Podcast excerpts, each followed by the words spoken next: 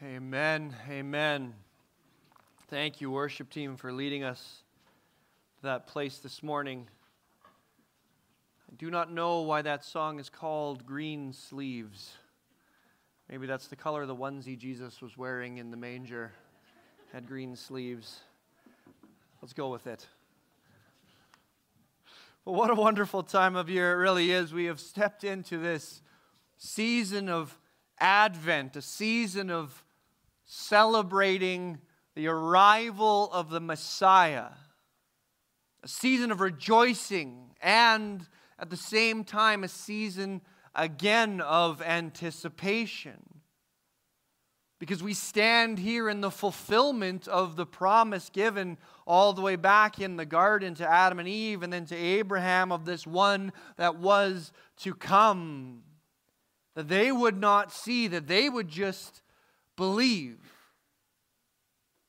And they and all of their descendants for thousands of years believed and trusted and followed and failed and stumbled, but kept forward in the promise until the advent of Jesus. And just like them, then, as he has promised to come back, we celebrate and we wait.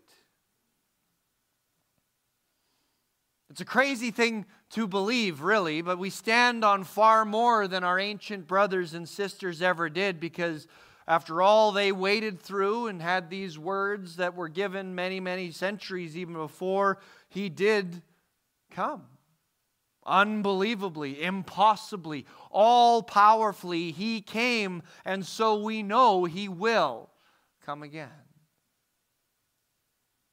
It's an incredible season and an important one, not just in reverence and worship of the God who came to save us, who kept his promise and pursued us right through death to the other side to bring us life eternal but as a witness and guarantee of the promise that he will come back just as he said. That we do not hope in vain, that there is a gospel and a promise and a real hope, that he is who he said he is and he is enough. That everything he said for all those centuries and all those through all those prophets is real and that we are called to call others to him too. This season is everything.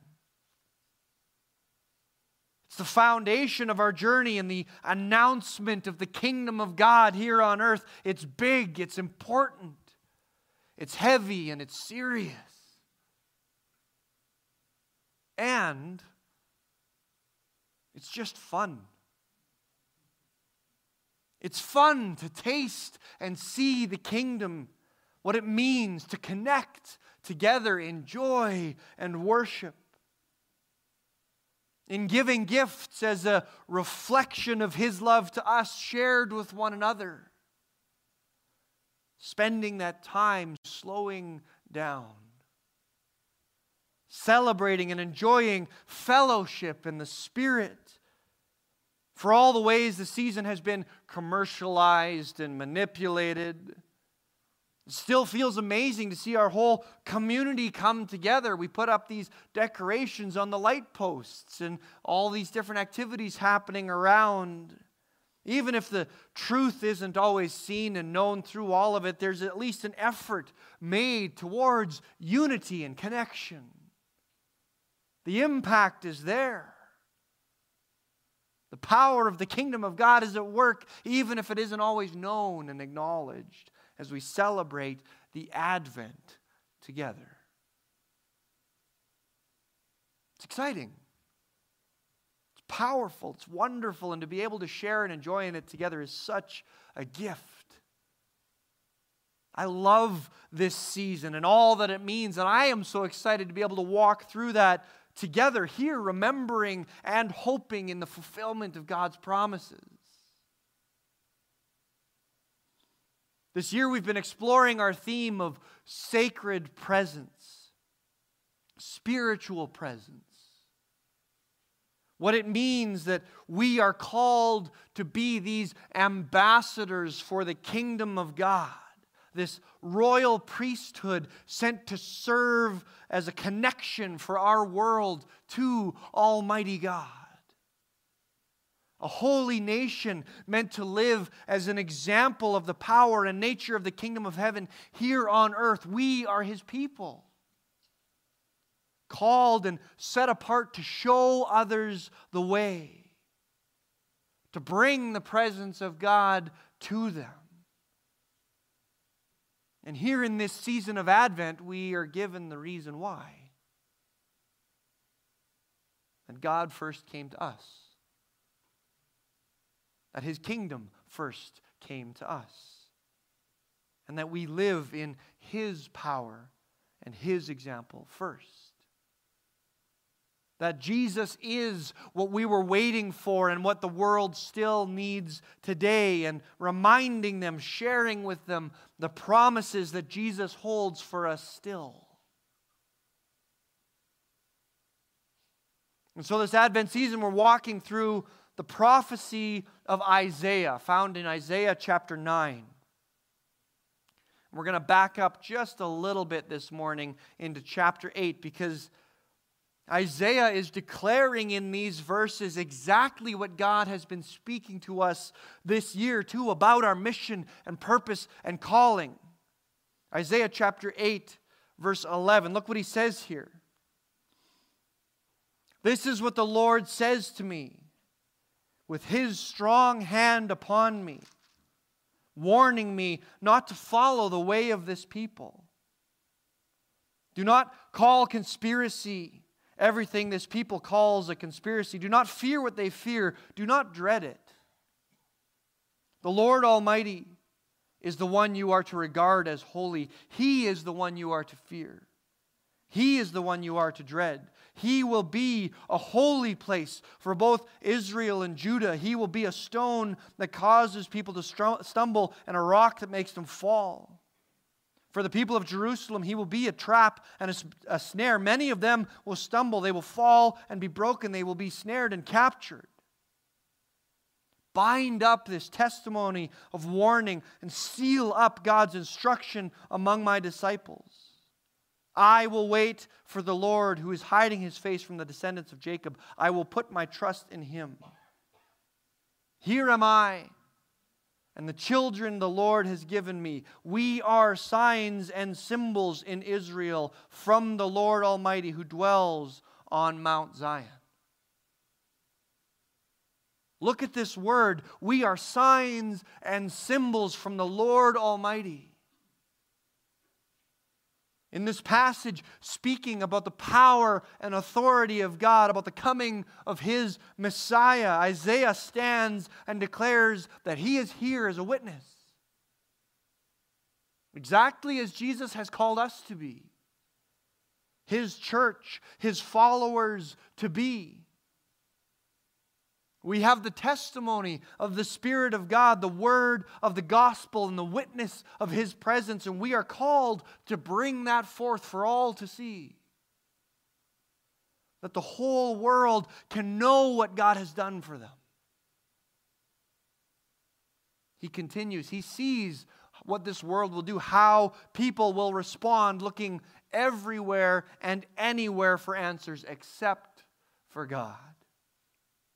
When someone tells you to consult mediums and spiritists who whisper and mutter, should not a people inquire of their God? Why consult the dead on behalf of the living? Consult God's instruction and the testimony of warning. If anyone does not speak according to this word, they have no light of dawn. Distressed and hungry, they will roam through the land. When they are famished, they will become enraged, and looking upward, will curse their king and their God. They will look toward the earth and see only distress and darkness and fearful gloom, and they will be thrust into utter darkness. People will look anywhere, seek answers anywhere, and they will ignore God. And when they do, and when their life falls further and the world falls further into chaos, they will curse God and fall even further into despair. When hope was there the whole time hope and salvation for anyone. And so he continues Nevertheless, there will be no more gloom for those who were in distress. In the past, he humbled the land of Zebulun and the land of Naphtali. But in the future, he will honor Galilee of the nations by the way of the sea beyond the Jordan. The people walking in darkness have seen a great light. On those living in the land of deep darkness, a light has dawned. You have enlarged the nation and increased their joy. They rejoice before you as people rejoice at the harvest, as warriors rejoice when dividing the plunder. For as in the day of Midian's defeat, you have shattered the yoke that burdens them, the bar across their shoulders, the rod of their oppressor. Every warrior's boot used in battle, every garment rolled in blood will be destined for burning, will be fuel for the fire. For to us a child is born, to us a son is given, and the government will be on his shoulders. And he will be called Wonderful Counselor, Mighty God Everlasting Father, Prince of Peace. Of the greatness of his government and peace there will be no end. He will reign on David's throne and over his kingdom, establishing and upholding it with justice and righteousness from that time on and forever. The zeal of the Lord Almighty will accomplish this. Amen and amen and amen. To this we bear witness. Standing with Isaiah and Elijah and all the others, that our God is real and He is alive and He has fulfilled His promises and He has promised more to come that Jesus is here, our wonderful counselor, our mighty God, our everlasting Father, the Prince of Peace. He holds all of these things. And we need to know and understand what they are, what He means.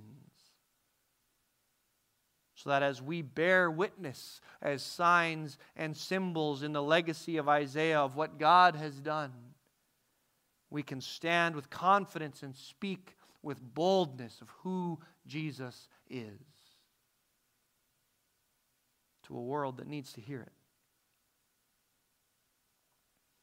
And so last week, Pastor Scott began with this title of Wonderful Counselor looking at the role and nature of Jesus as our witness and our teacher, that he sees and knows us, that he understands our hurts and our needs. He sees what we were created to be and has revealed to us the teachings of God, the instructions for life, the wisdom of the eternal. His plan and purpose and nature, teaching us to live and what to do, what this all means. He counsels us in our journey, giving us direction and correction and helping us to see the way we're meant to go, to help us follow Him. And today we come to the second of these titles that Isaiah revealed to us that this child who would be born, this son that would be given, on whose shoulders the whole of government and leadership and authority would rest, would be called Mighty God. What a title. What a word. What a powerful truth. This child announced by an army of angels in the sky.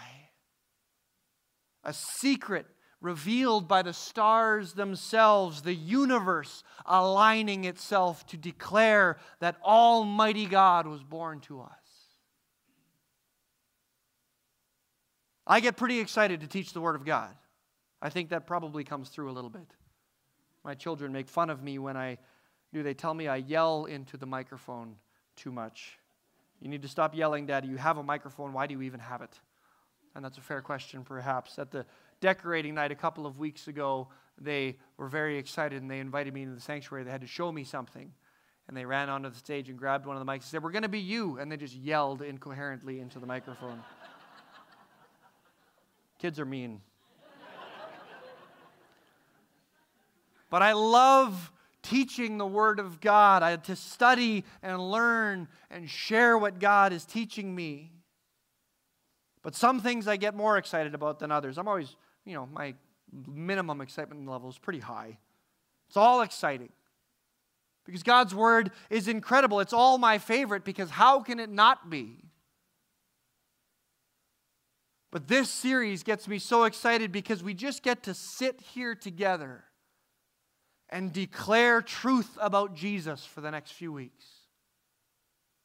The things he has told us about himself. And as we look here today at what it means that he is Almighty God, this highest of titles that the Spirit revealed to the prophet Isaiah. I hope you don't mind, but we're basically just going to read a ton of scripture today. Celebrating and worshiping who Jesus is, what he has said about himself, that he should be called Mighty God. Colossians chapter 1, verses 15 to 20. I mem- remember memorizing this passage when I was with YWAM in South Africa. We were in our billet house one evening and I was reading through the epistles, and this passage just leapt out at me and it's been burned in my mind ever since. And I think about this passage perhaps more than any other in scripture this powerful word declaring who Jesus is. Colossians 1:15 Paul says he is the image of the invisible God the firstborn over all created creation. For in him all things were created, things in heaven and on earth, visible and invisible, whether thrones or powers or rulers or authorities, all things have been created by him and for him. He is before all things, and in him all things hold together. And he is the head of the body, the church the beginning and the firstborn from among the dead, so that in everything he might have the supremacy. For God was pleased to have all his fullness dwell in him, and through him to reconcile to himself all things, whether things on earth or things in heaven, by making peace through his blood shed on the cross. He is first, he is last, he is creator, He is Savior, He is supreme. What a mighty God we serve. And all of that was there lying in that manger. All of that was born to walk here with us, knowing hunger and cold, feeling hurt and exhaustion, and bringing love and hope and revealing truth, revealing God to us. John chapter 1 In the beginning was the Word, and the Word was with God, and the Word was God. He was with God in the beginning. Through him, all things were made. Without him, nothing was made that has been made. In him was life, and that life was the light of all mankind. The light shines in the darkness, and the darkness has not overcome it. No matter how dark things get, it cannot overcome who Jesus is. He is before, He is uncreated, He is all powerful, He is life itself. Light driving out darkness, bringing truth and hope and declaring victory. Jesus is Almighty God. Again, he says in Hebrews chapter 1 the Son is the radiance of God's glory and the exact representation of his being, sustaining all things by his powerful word. He is the Word, and his word is absolute. His word sustains the universe itself and all there is. He has spoken existence into existence, and it is by His will alone that anything is. This is the power of Jesus. A baby born in a manger who got tired and hungry in the desert, who got scared in the garden who felt sadness when his friend died. Almighty God, who knows us completely and understands our need. He loves us and sees us and has always been faithful. He has declared his intention from the beginning and has prophesied and promised what he would do. Isaiah 44 This is what the Lord says Israel's King and Redeemer, the Lord Almighty. I am the first and I am the last. Apart from me, there is no God. Who then is like me? Let him proclaim it. Let him declare and lay out before me what has happened since I established my covenant with my ancient people, what is yet to come. Yes, let them foretell what is to come. Do not tremble. Do not be afraid. Did I not proclaim this and foretell it long ago? You are my witnesses. Is there any God besides me? No, there is no other rock. I know not one. He built the past and he knows the future all things move according to his will, and nothing he allows is outside his power and control. He sees us and knows us and has created us to be with him, and so he came to be with us. Isaiah chapter 7 Therefore, the Lord himself will give you a sign. The virgin will conceive and give birth to a son, and will call his name Emmanuel, which means God with us. Jesus is God with us. Jesus knows all, sees all, and is present always. He has always known and has complete control. His plan is perfect and his path is straight, leading all who would follow into freedom and forgiveness and truth and life. And he is here with us, with you. He wants you to know him. He is inviting you to trust Him, to love Him as He loves you, to let Him build you back into what He created you to be, to restore you and bring you into His kingdom. Safe and secure, cared for and protected under His perfect rule forever, free to be what we were always meant to be for eternity. He has given us visions, pictures of what that will be, of what that truly is. He came as a baby and lived as a human, but He is our mighty God who takes away the sins of the world. Daniel chapter 7. In my vision at night, I looked and there before me was one like a son of man coming with the clouds of heaven. He approached the Ancient of Days and was led into his presence. He was given authority, glory, and sovereign power. All nations and peoples of every language worshiped him. His dominion is an everlasting dominion that will not pass away, and his kingdom is one that will never be destroyed. This is the God we serve. This is who Jesus is and what he has done. He is the Word, He is the beginning and the end, and He died for you to bring you life.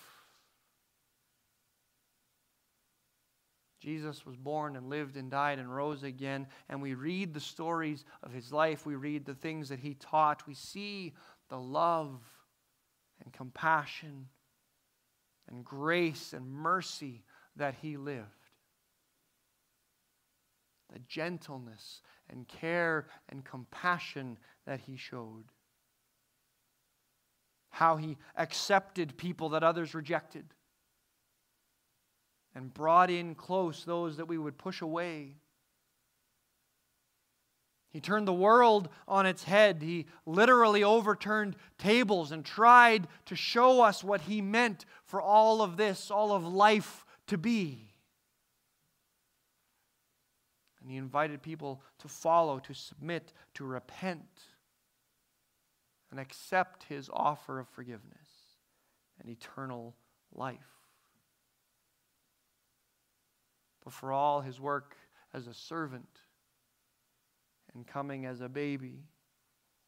We can never lose sight of what he truly is. He is gentle and loving, he is patient and kind, but he is holy, perfect unyielding and unchanging. And while He allows everything to go as we are choosing now, allowing sin and suffering and all of the things that we bring upon ourselves in our selfishness, we can never lose sight of the fact that He is Almighty God and He is the beginning, He is the end, and He has said, It is finished.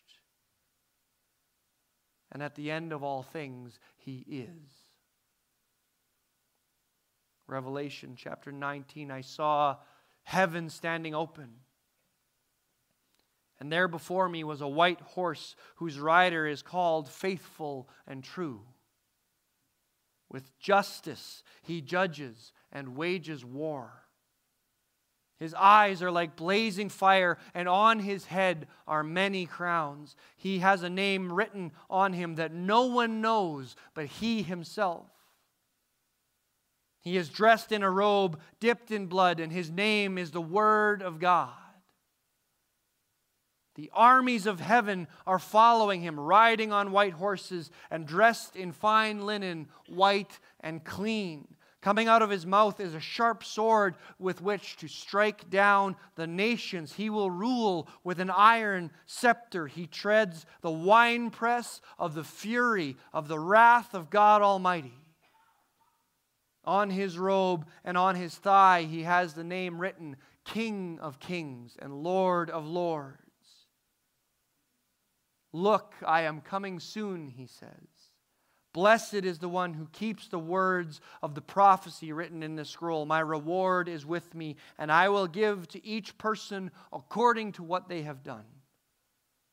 I am the Alpha and the Omega, the first and the last, the beginning and the end. Amen. Amen. Amen. All of this was present there in the manger in that stable, lying there. Almighty God, the King of kings, the Lord of lords, the Alpha and the Omega, our Creator and Sustainer, the author of life, loved us so much that He came here to be born for us, to live with us, to teach us and show us love. And then to pay the price for our sin that we can be with Him in His kingdom, loved and cared for and sustained and enjoying His presence forever. Jesus is mighty God, and He came here for you. If we really believe these things, these things we've read here this morning, what does it mean then to follow Him? If this is who he is, what is enough? What do we have to fear? We have nothing to fear and everything to share. Almighty God will provide for you. Go and build his kingdom. share his love, spread his gospel, make disciples, and show others the way to him. Because he died for them too. What a wonderful season, this season of Advent. And as we continue through it this morning, we come to a time of communion, celebrating and remembering what our mighty God has done for us. Seeing that this King of Kings and Lord of Lords allowed his body to be broken for us, allowed his blood to be spilled for us, because he is not a tyrant, he is God. And He has called us friends.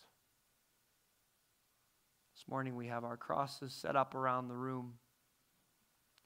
And in a moment, we're going to pray together, and we'll invite you to come to one of these crosses, to come as an individual or with friends or with family, and to take these elements and pray together, take them at your seat together. To worship and recognize that our mighty God was willing to come and die for us. He is holy. He is complete. He doesn't need us. But when we were sin in sin and lost, he chose to come and save us. And so he invites us to follow and live in the reality of his love and power, in the promises that he has given us together. If you're not able to make your way to one of the crosses, uh, Ed will take the elements to you. You can just flag him down. He would love to bring those to you. But let's pray together as we celebrate communion this morning. Father God, you are mighty. You are love. You are all powerful. You are present everywhere. And you are enough. We thank you for your word that we can declare these things together, that you have revealed to us who you are, that we can know and follow. And we thank you for this example of Jesus. These elements that represent his body broken for us, his blood spilled for us, paying the price and taking the punishment that we could never afford on our own, giving us freedom, offering us forgiveness, and bringing us into eternal life with you. God, you are amazing. You are everything. We love you and we trust you and we invite your forgiveness and correction that we can follow you in fullness. As we take this time together this morning now, we pray that you would speak, God, that your spirit would move, that we would be led deeper into forgiveness and correction, that we can follow you more closely. In Jesus' name, amen. I invite you to come as you feel led.